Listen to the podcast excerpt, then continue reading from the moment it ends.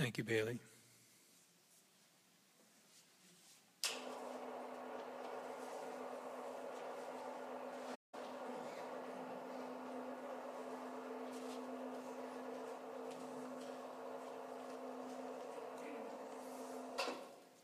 Someday we'll have a quieter mechanism for that. I want to welcome those of you who are joining us online, and it is now my honor to introduce our speaker today, Reverend John Crestwell. Is the Associate Minister at the Unitarian Universalist Church of Annapolis, where he has served since 2008. He went to seminary as a Methodist and after graduating became a Unitarian Universalist. So I suspect that his journey on that transformation will bear on his talk with us this morning. Uh, he's a native of D.C. He has five mostly grown children, and he has, uh, for the last four years, started his own program in Annapolis called Awake, which focuses on emotional literacy competency. So, welcome to our platform, John, it's good to have you with us.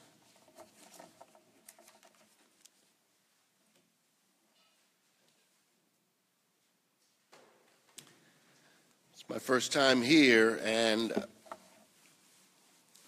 I'm so glad to be here.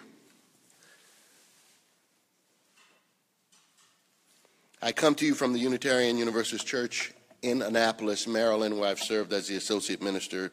I am about to start my ninth year there. Before that, I was at Davies Memorial Unitarian Universalist Church in Camp Springs, Maryland. And so um, my UU journey has been now, I think, since 2000, so coming up on 18 years. My, how time flies. I want to share with you a reading from Dr. David Hawkins in one of my favorite books. It is my Bible called Letting Go the Way of Surrender. The average human life is spent trying to avoid and run from the inner turmoil of fear and the threat of misery. Everyone's self esteem is constantly threatened both from within and without. If you take a closer look at human life, we see that it is essentially one long, elaborate struggle to escape our inner fears and expectations that have been projected upon the world. You know, after the election last November, I suspect you all have talked a lot about that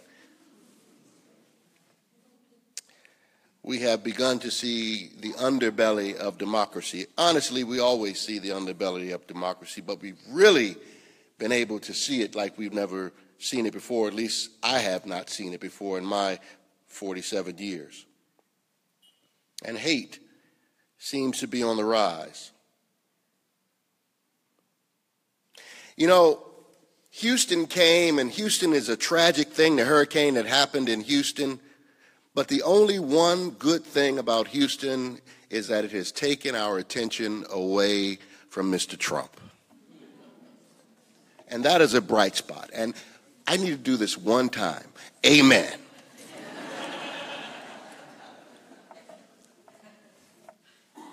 It seems as far as I've, I've gotten as far as I could from my Methodist roots, but they still come up every now and again.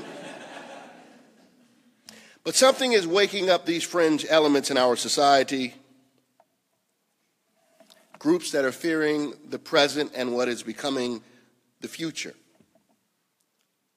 A more equitable society, a society that becomes more brown. Now, certainly, these groups that are on the rise, these hate groups, have survived over the centuries, whether they be in small numbers or large numbers because, as was suggested in our reading, they cater to people's inner fears, sometimes their unexpressed fears, And people feel emboldened in packs. Certainly, these people are projecting their inner pain and their lack of progress in life, convincing themselves that something is being taken away from them or that their individual rights have been infringed upon. You know, the last election was a lot because, you know, the previous president was the first African American president. And then national health care, and, and then gay marriage. The sky is falling. And so, this is an equal and opposite reaction we must come to expect in our society. This paranoia, this skepticism, this distrust. But I, I want to shift a little bit and tell you that this is coming actually from another place in our great democracy. And this may rub you a little bit, and that's okay. But I think a lot of this is coming from not understanding our individuality as it relates to being a part of a society. In other words, our culture of individualism, our culture of authenticity, our culture of do me, it's all about me and get mine, is leading to some of the acts we've seen, like in Charlottesville and other places. And we're at a precipice, I think. And I think religious societies are at a, a precipice as well. Are we going to become radic- more radically welcoming and, and inclusive? Or are we going to hide behind our fears? Are we going to try to expand what it means to be community? Or as Dr. King would say always, or are we going to perish as fools? But we do live in a great time. Steven Pinker, he says in his book that the world is less violent than it ever has been before. That's a good thing. People are recognizing their inner power, whether you be a POC person or a GBLTQ person, So there's good and bad in, in, in this time of change. I don't know if you all use social media or not, I'm sure you do. But I always am aware of, of uh, the pithy sayings, the memes, and stuff like that. They're really fun. And, and one that pops up all the time is, is keep it real. Keep it 100. Be authentic. I was just watching the Today Show. They had Miley Cyrus on there, and and I don't. You probably don't know who that is, right? No, you know who that is. She has this song that got really popular called "We Can't Stop." Here's some of the lyrics. It's our party. We can do what we want. It's our party. We can say what we want. It's our party. We can love who we want. We can kiss who we want. We can see who we want. And we can't stop. And we won't stop. We run things, things don't run we. Don't take nothing from nobody. Hit song. And so, in this time, many feel if they're not speaking their mind or living on their terms, keeping it real, that they are not being real. They are being fake or living a fabricated and inauthentic life. This is the complex contrast that I'm talking about this morning. And there's some truth there. But there's always a fine line. And science proves that out when you look at the cosmos, and everything operates on a delicate balance. Same is true in our human ecosystem. Know, authentic means of undisputed origin, the real thing, bona fide.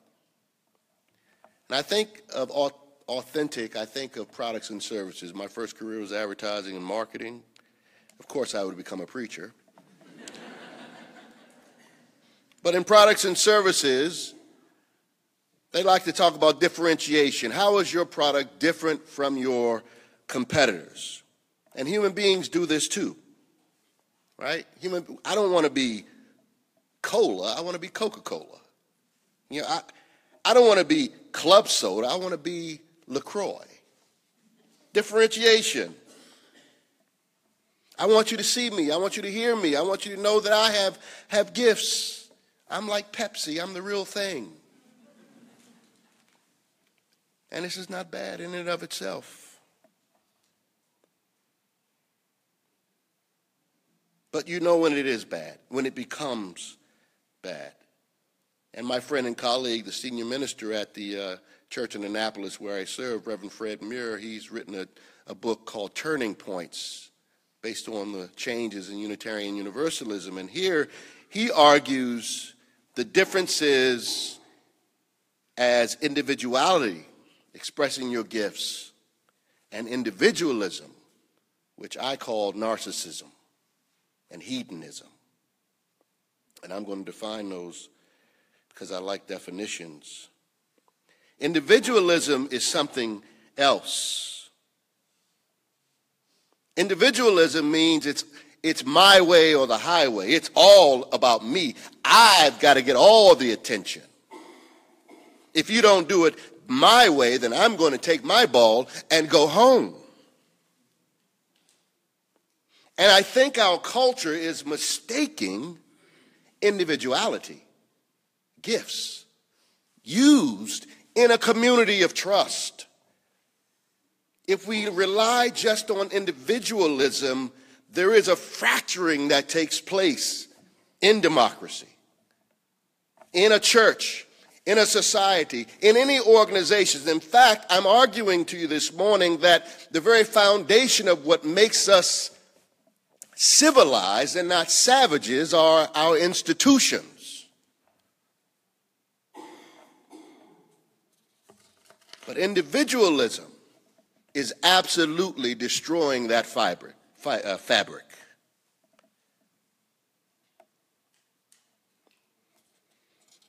So think twice when you are ready to tell someone off or tell them just how you feel and what they did to you. When you want to set the record straight or throw somebody out under the bus in the name of being authentic, when we're being cruel, that text or that message we send out, political message sometimes, when we shut that other person down, and yeah, shut them down. It feels good, I know. But what does it do for the sake of community if we don't leave any space for reconciliation? You've just blown that person out. And that's what I do on Facebook. I try to act like a moderator. When my conservative friends respond and my liberal friends don't like it, and my liberal friends I have way more, you know, and so they come and just pounce. And I feel sorry for my conservative friend who only knows, particularly he, only knows what he knows. And I come in, you know, he's a good man. Just ease up a little bit.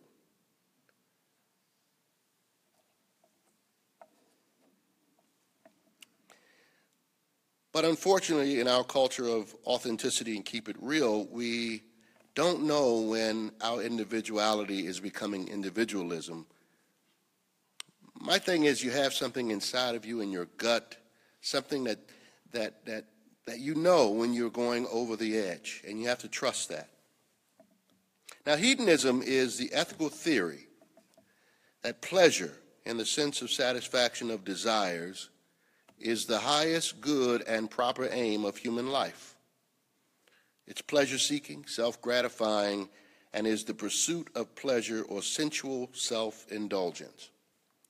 Narcissism, self absorption, extreme selfishness, with a grandiose view of one's own talents and a craving for admiration as characterizing a personality type self centeredness arising from failure to distinguish the self from external objects.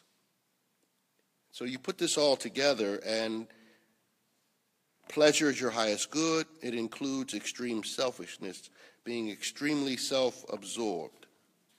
You project, project your pain onto others as long as it leads to your pleasure. And every bad situation that happens to you is some other person's or group's problem. This is individualism. Individuality run amok. And so, what does this mean for us today? It means, yes, we should satisfy our desires and seek pleasure and absolutely want recognition and to be recognized. This, this is good. It's part of what it means to be human. But must we at any cost? I only say this because I believe that with this last election, as Jung talks about the shadow, that our current president is a reflection of us, for better and for worse. Just as the one before him was a reflection of us. So, as much as I, I want to criticize and be critical, and sometimes we must, I also have to take some time and, and pause and say, what has created this in me?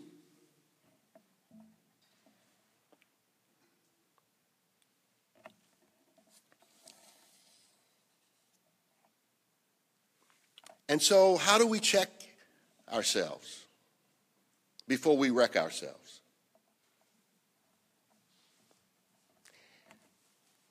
you come to a community that holds you accountable, that lets you test your theories, and you stay with that community as you get challenged, as your buttons get pushed.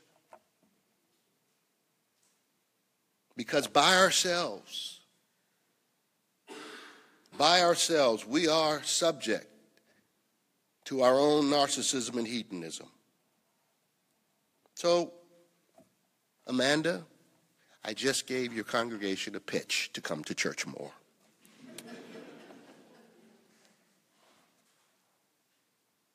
what distinguishes us as people of faith is that we are relational people, that we do care about those whom we are in relationship with, from the greatest of these to the least of these. And that that means that we have to be mindful of our relationships. And that's why I like Buddhism, about being mindful about what we do and what we say. I said this to my congregation, you know, we've got to really be in a place of forgiveness right now because a lot of people just live this life and they're not mindful of what they're doing or where they're going. But we, as Unitarian Universalists. We're different. We covenant under our seven principles, six sources. We covenant to be a relational people, to be on the side of love, come what may. And so we have to be in the process of coming back to the table, of reminding each other about those better angels of our nature. So we have to leave room for reconciliation in all of our relationships, including with the highest person in our government. And I don't want to say that.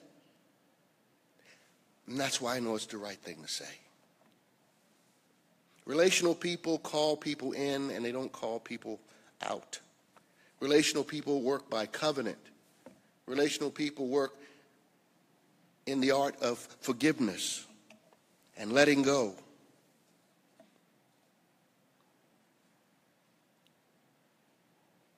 So I, do, I, I don't want you to leave here and, and, and say you can't be critical of anything. I, I just want you to know that if we don't extend the virtues of love, loving kindness, then how do we distinguish us? What is our moral imperative? How do we distinguish our, ourselves?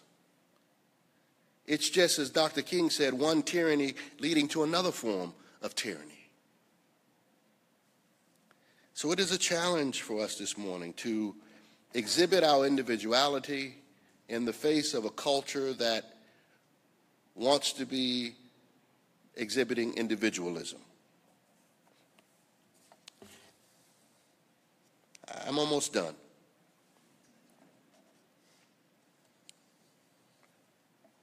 And I just want to end as I close and say that we live in a marvelous time to shift the energy uh, toward love on this planet.